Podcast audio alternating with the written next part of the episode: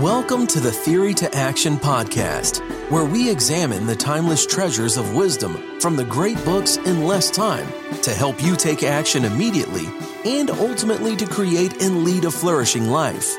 Now, here's your host, David Kaiser. Hello, I am David, and welcome back to another Mojo Minute. Since the beginning of the year, we've talked about instead of creating goals, it's better to create systems and processes. Check out Mojo Minute 79, our Goals Are for Losers episode, and Mojo Minute 80, Deciding versus Wishing episode. And speaking of processes, our book today talks solely about just that. And I know I've said many times, but I really do love when these big ideas we chat about and hopefully we put into practice. I just love when they overlap and speak about the same big idea from two totally different angles. You know you're close to the truth when that happens. So, our book for today is from Lenny Bassham, titled With Winning in Mind. Now, Bassham is an Olympic champion. He was a silver medalist in the 19 72 Summer Olympics in Munich in rifle shooting. And in the 1976 Olympics, he won the gold medal. Now, between 1972 and 78, Lenny won some three gold medals at the Pan American Games. And he has set many world records. He actually ranks third in the total medal count among all U.S. international shooters with 35 medals. Thank you, Wikipedia, for that. And you know, Wikipedia is pretty good for those types of things, you know, sports facts and records, etc.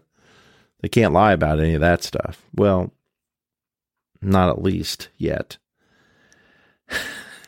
but that's a that's another mojo minute for another day. So let's go to our book for our major pull quote. And this comes from the book, like I said, Winning in Mind by Lenny Bassham.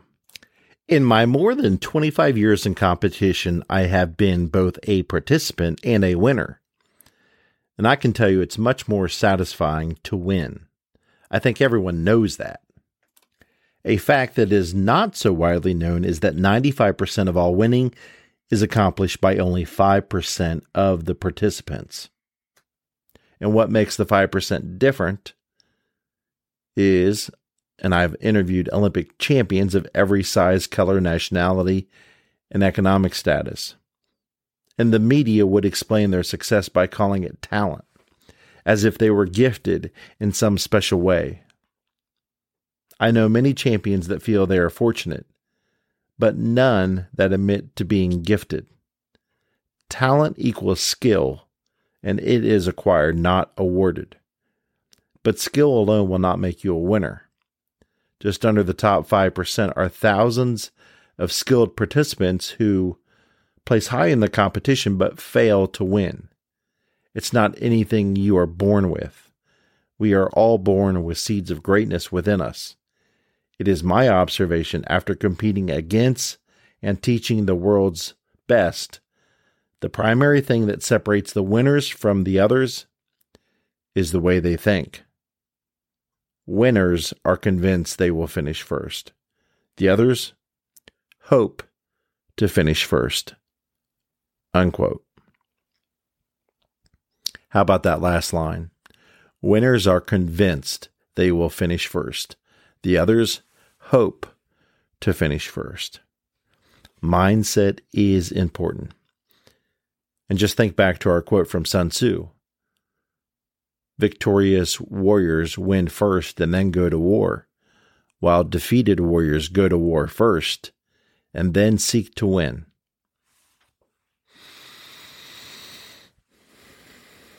And then Bassham goes on. Quote, Here is an example from the world of golf. I began working with PGA Tour player Ben Crane in 2007. And Ben is a joy to work with and we have taken on many challenges together through the years. In late 2009, Ben held a summit of his support team, including his wife Heather, his agent, his trainers, his doctors, his caddy, and of course his mental coach. At this session, we evaluate Ben's strength. We evaluated Ben's strengths and the areas that needed improvement. And in setting goals for the year, it became evident that Ben had not won on tour in a while. And we debated the question of setting a goal to win in 2010. And I noted that although I believe strongly in setting goals, that wanting to win badly is one reason why Ben had not won on the PGA Tour. And I actually suggested that instead, uh, instead of setting a goal to win, Ben should set a goal to set the process, or Ben should set a goal to make the process of playing well his primary focus. Quote, process is primary, unquote, became a theme for that year. Ben's job while playing was to think about executing his mental and technical systems and not to think about winning. Scoring is a function of great execution, and winning is the result. But thinking about winning can pull yourself off of a proper execution in the competition. Thinking about process is the answer. Unquote. And here's where it gets good. It gets it gets super good. Back to the book. Quote, in the fourth tournament of the year at San Diego's Torrey Pines, Crane found himself just 30 feet from the cup on hole 18. The crowd knew Ben needed to make the cut, needed to make the putt for the win. But Crane had no idea. When the ball rolled in, his playing partner, Ryuji Imada, offered his hand and congratulations. Thinking that this was just the customary handshake after the round, Ben did not realize he had won until Heather, his wife, ran up on the green. Did I win? Crane said. This was proof that a player can cause his mind to think about process instead of outcome, even when the possibility of winning and pulling was pulling at him. Crane's third victory, Crane's third career victory, earned him some $954,000 and sending him on to his best year in golf to that point. Ben would win again at the inaugural Asia Pacific Classic, pocketing another cool million. And if you ask Ben Crane if you're thinking about winning while playing is a good thing, I'm betting he will answer glorify God and process is primary. Unquote. So, very, very cool. Process is primary. And Bassham helped Ben Crane create that system and that process. So, for today's Mojo Minute and our nugget of wisdom, remember those important points.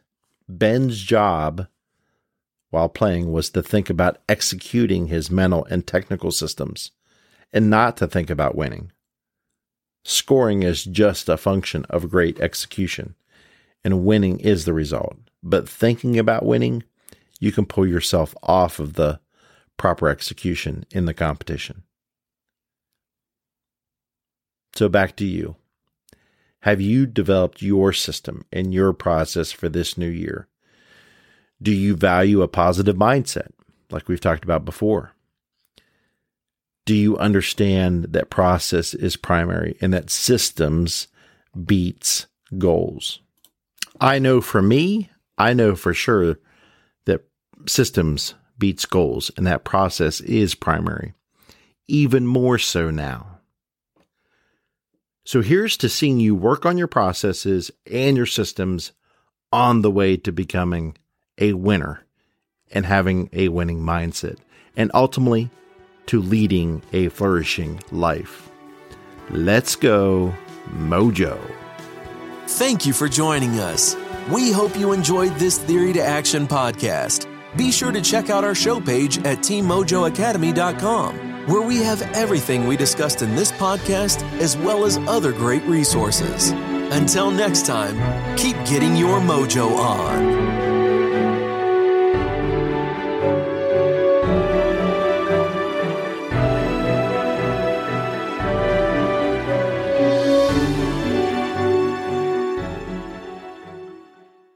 Are you a voracious reader who yearns for a deeper understanding of your favorite books? Or perhaps you're a busy professional seeking to enrich your knowledge but short on time. The Mojo Academy 2.0 is your perfect solution. Our revamped service now includes beautifully designed monthly written reviews and PDF format to accompany our popular audio reviews. These aren't just summaries. These are comprehensive and insightful explorations of each book, packed with the actual quotes from the book to enhance your understanding. With usually 69 pages per review, they are perfect reference tools to take your learning to the next level. Get your free Mojo Academy review in written format at teammojoacademy.com or click on today's show notes for that free link. Again, teammojoacademy.com or click on today's show notes, and you will see the link for the free written review. Get yours today.